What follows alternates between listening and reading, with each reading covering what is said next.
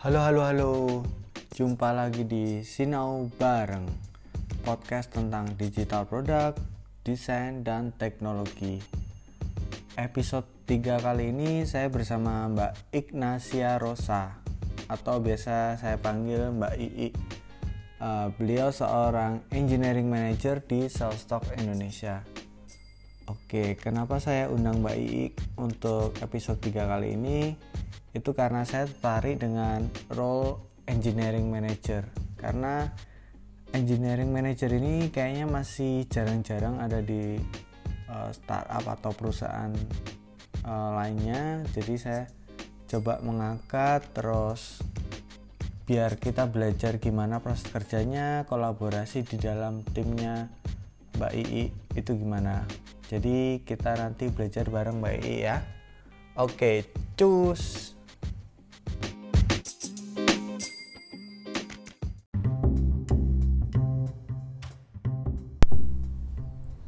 Halo, baik. Gimana kabarnya Mbak? Sehat-sehat. Asik. Oke, bisa perkenalkan dulu Mbak? Oke, hai. Uh, dengan II di sini, aku uh, engineering manager di Sales Stock untuk divisi komersial. Dan kebetulan asli Indonesia. Oke. Tinggal uh, mostly di Bali, Jogja, Jakarta Waduh. Rada-rada nomaden dikit. Mantap, mantap. Oke. Uh, cerita fun fact-nya dong, Mbak. Punya fun fact apa? Uh, jadi aku tuh IT kerja di IT, sedikit gig tapi suka traveling. Terus aku tuh uh, punya uh, diving license gitu kan, emang suka diving. Tapi sayangnya aku tuh mabuk laut. Uh. Jadi setiap kali diving ke yang rada berombak gitu aku minum antimo uh, terus habis itu uh, biasanya jaraknya kan kayak setengah jam apa sejam gitu menuju sampai ke turun. Dan itu ya rada-rada ngantuk-ngantuk dikit terus nyebur ya. Luar biasa. Di dalam air bisa mabuk ya? Baru tahu sih. Bisa kan uh, di boatnya sih. Di boatnya oh, kan di boatnya. karena ombaknya tinggi gitu. Oke. Okay. jadi terombang jadi sebelum nyelamnya ya? Mm -mm. Okay. waktu nyelam nggak mabuk kan? Enggak oke. okay, menikmati kalau di bawah air mah. Oke okay, oke. Okay. Ya kita lanjut ke cerita karir. Mungkin cerita dulu uh, dari Bali ya Mbak berkarir di Bali terus balik ke Jogja terus sekarang mondar mandir ke mana-kemana. Iya. Bisa cerita Mbak? Nah uh, jadi dulu aku kuliah tuh di Jogja uh, di UKDW di informatika. Pertama kali kerja itu keterima justru langsung ke Bali Du dulu belum pernah sama sekali tuh ke Bali teman-teman ke Bali aku nggak ke Bali sekalinya ke Bali langsung kerja menetap gitu. Dulu awal aku uh, sebagai Java developer di Bali Camp. Tahun berapa? Ingat ya? Iya, oh, iya, iya. tahun 2008 oke. Okay. uh, itu kayak baru kemarin sih. Oh iya. Uh, dan Bali Camp ini uh, uniknya adalah dia villa di atas gunung gitu Wih, dan kerja di atas gunung berarti ya? kerjanya di atas gunung di Bali itu bukan di kota Denpasarnya tapi kayak satu setengah jam ke arah Bedugul gitu. Internetnya kenceng juga? Internetnya oke okay dong. Okay, mantap mantap. Jadi dulu digadang-gadangkan Bali Camp ini adalah Silicon Valley-nya Indonesia. Tapi terus kena bom Bali ya ya as you know rada-rada berkurang. Terus dari Bali Camp lanjut kerja ada kantor juga uh, Australian company gitu di tetap di Bali baru habis itu masuk ke sales stock. Oke. Okay. Masuk ke sales stock pertama jadi apa mbak role-nya? Du awal-awal dulu bantuin QA analis sih. QA analis uh, ya. Okay. Bareng sama teman-teman juga. Oke. Okay. Masuk sales stock sejak kapan mbak? 2015 pertengahan. Udah mau 4 tahun. Rasanya cepet apa lama mbak? Rasanya cepet. Cepet ya? Iya kayak baru kemarin gitu uh, bareng sama teman-teman nge-setup dari awal tapi sekarang kayak Celestak udah segede gini. Oke. Okay. seru sih. Bedanya dari yang di balik camp sama agensi yang Australia tadi sama Celestak ini apa yang paling beda banget? Uh, mereka itu uh, kalau yang balik camp sama Bullseye kan lebih ke company ya terus uh, company kan ada kerjaan ya kita kerjain gitu tapi ketika startup ini rasanya lebih kayak kamu bareng sama teman-temanmu ngampu satu perusahaan biar perusahaan ini jalan Oke. jadi kayak ya kamu bareng sama teman-temanmu eh, mengendarai mobil tapi sambil benerin mobilnya itu biar tetap bisa jalan Wah. Walaupun banyak gembos ya langsung dibetulin. langsung dibetulin pokoknya intinya gimana caranya tetap bisa jalan Oh, menarik, menarik. Nah, sampai sekarang Mbak Ii dari QA analis terus sekarang jadi engineering manager. Nah, gimana tuh ceritanya, Mbak? Oke, jadi aku uh, engineering manager ke- kebetulan cukup baru juga ya, baru setahun. Terus awalnya dulu ya karena ada teman resign, terus akhirnya aku fulfill the uh, position. Uh, mungkin lebih dilihat karena QA analis itu tuh lebih ngelihat end to end proses integration, ngeliatin uh, ini tuh apa aja yang belum, apa yang udah, tapi sambil ngejaga quality.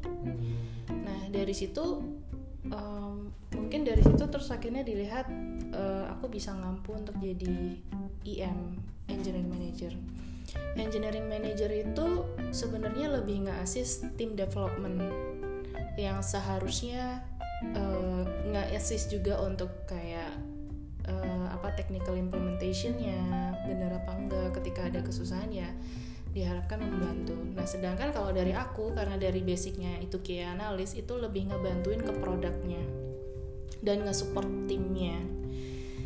Uh, dan aku lebih ngebantuin kayak ngerilis produknya, ngeliatin end to end prosesnya apa yang kurang, apa yang ini. Sedangkan untuk kayak technical implementation aku lebih nge-support tim dari masing-masing developer itu untuk step up gitu. Oke. Oke, kalau keseharian kerja kayak misalnya gimana kolaborasi sama engineer-nya sama QI-nya mungkin atau QI-nya Mbak sendiri Iya. atau kolaborasi sama desainer misalnya nanti ada desainer gitu. Oke. Ada hubungan sama desainer. Uh, jadi uh, tugas utama IM tuh pasti in daily adalah decision making ya.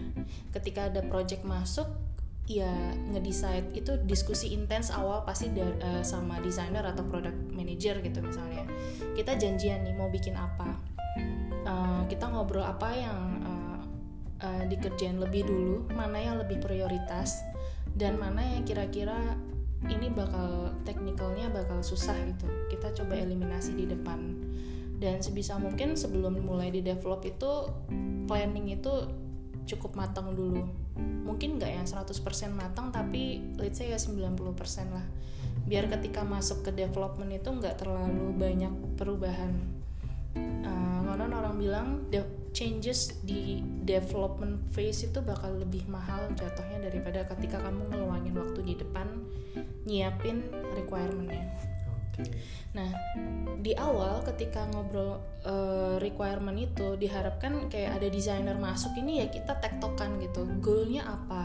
Uh, terus uh, bayanganku kayak desainer juga ngobrol sama user langsung ya. Kita kan ada user base, uh, user yang make terus ngobrol biar dapet experience-nya gitu. Jadi nggak yang bikin kayak asal-asalan tanpa memperhatikan experience-nya. Logiknya jalan perlu diperhatiin uh, kita merhatiin experience-nya juga. Jadi ketika nanti launch itu enak langsung dipakai sama user. Oke, kalau iterasi mbak kan kayak dipak dipakein ke user, terus ternyata nggak sesuai, terus apa yang EM lakukan? reiterate sih jadi uh, pertama kali dibikin pasti kan MVP ya? Ya. uh, produknya ada yang minimalis gitu. Uh, ketika di awal kita nyiapin requirement itu kalau dari aku biasanya requirement itu kayak punya iterasi sendiri. Requirement di research dulu kebutuhannya apa kita coba tulis. Terus dari requirement itu coba bikin mockupnya mini fidelity gitu sih tapi dari requirement itu sendiri kita coba kasih ke user dulu. Oh kita ngevalidasi nih apa asumsi kita tulis untuk requirement tuh udah bener apa belum? Dari situ uh, itu udah step pertama untuk ngevalidasi ke user kan? Ya. nah terus habis itu ketika udah di develop jadi uh, sebelum launch kita nyoba kasih lagi ke user. Second check. Bener nggak gitu Nah, ketika di situ ada feedback dari user ya kita coba uh, notes dulu. Misalkan ada 10 feedbacks gitu. Terus kita lihat mana yang lebih prioritas. Kita urutin based on priority. Hmm, terus kita kerjain based on priority itu juga.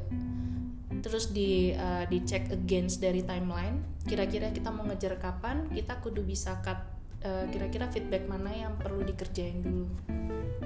Nyatet uh, feedbacknya itu di mana? Terus kayak ngurutin prioritas itu kayak dicatat di mana pakai oh. tools apa. Oke okay. jadi kita pakai Jira. Sama uh, Jira itu lebih ke kayak story story gitu requirement kita pecah-pecah per story dan kita manage-nya di Jira itu kan. Tapi untuk requirementnya sendiri uh, kita kolaborasi pakai Quip. Quip itu lebih kayak nulisin apa ya nulisin requirementnya secara gamblang seperti apa mungkin ada flow-nya di situ ya. Betul betul. Dan untuk user pun kita perkenalkan Jira itu sih. Jadi kalau ada isu ya di production yang bisa di raise dia bisa ngeris tiket itu sendiri. Oke. Seberapa intens antara EM uh, eh, engineer sama designer lebih intens yang mana? Untuk apa dulu untuk nih? development produk tadi. Kalau untuk requirement engineering uh, eh, IM sama product manager sama designer intens di fase itu. Tapi ketika development phase IM sama developer bakal intens untuk ngerjain itu. Tapi kita juga selalu diskusi sama uh, designer atau IM kan? Eh sorry sama PM, PM. gitu. Uh. nah apa sih bedanya PM dan IM oke okay, kalau PM itu lebih ke nyiapin. Kita mau bikin produk apa sih uh, prioritasnya dari isu-isu yang ada gitu kita mau bikin produk apa? Dibagi per quarter gitu nyiapinnya. Roadmapnya kita mau bikin ini. Dibagi-bagi. Nah IM itu nge-assess uh, requirementnya itu visible nggak untuk diimplement secara teknikalnya gitu terus ngelihat juga dari kapasitas dari teman-teman developernya sendiri. Make sense nggak ketika itu sudah dibagi per quarter tuh kita scope-nya dari sekian sekian uh, cukup nggak kira-kira teman-teman kayak gimana gitu? Terus IM juga kayak in charge of uh, ketika itu uh, produknya udah dibikin uh, ngerilis produknya itu oke okay apa enggak kapan harus mau dirilis timelinenya kayak gimana. Jadi kayak harus kejar-kejar oh ini selalu ngingetin ini kita coba rilis di sini loh gitu. Tapi nggak yang terlalu ngejar-ngejar terus bikin stres developer enggak sih. Kita deal kita komunikasi kayak oke okay, uh, kira-kira estimasinya berapa lama? Hmm. dan estimasi yang mengukur si engineer-nya ya? Dari developer sendiri. Oh mantap sekali Oke, kalau ini kan aku jadi desainer nih hmm, sekarang. Hmm. Apa sih kriteria yang EM dambakan nggak maksudnya ngelihat seorang desainer tuh yang kayak apa sih kriteria desainer yang oke okay untuk kolaborasi sama EM? Uh, desainer itu aku lebih suka kalau dia paham situasinya, uh, paham mana user yang uh, apa ya kasarnya kayak gak big picture dari user bakal pakainya kayak gimana sama gimana caranya mensimplify issue. Misalkan ada is uh, kita mau ngerjain satu produk itu karena pasti ada isu yang mau ditekel kan. Yeah.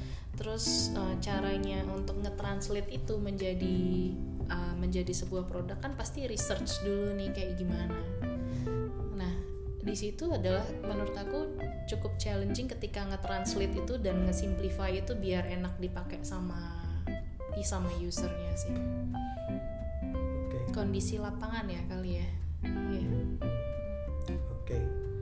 Kalau untuk pemula nih menurut Bayi untuk menuju jadi EM itu enaknya start dari mana ya role karir atau dari apa pun atau mungkin harus dari engineer gitu atau hmm. gimana menurut Kalau jadi engineering manager tuh lebih enak kalau ada background uh, ini apa technical.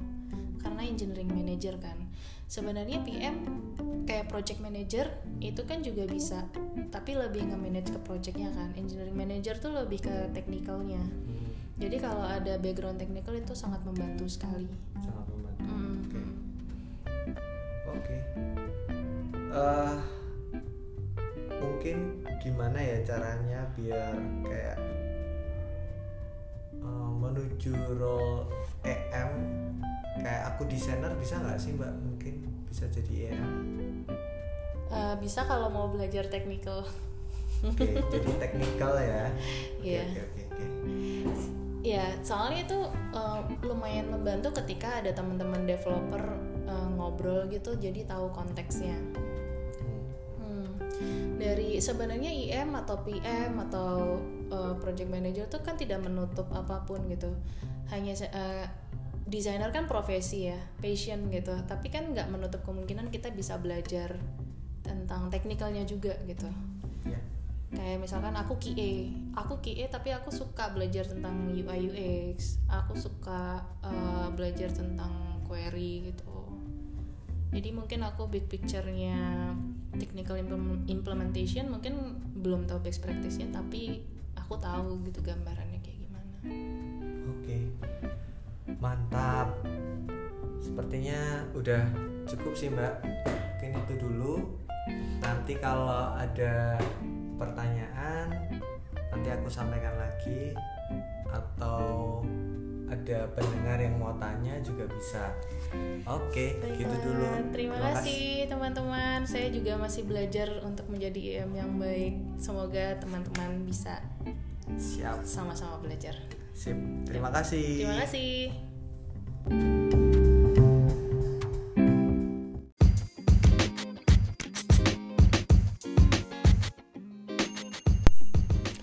Sekali lagi terima kasih atas waktunya Mbak Ii.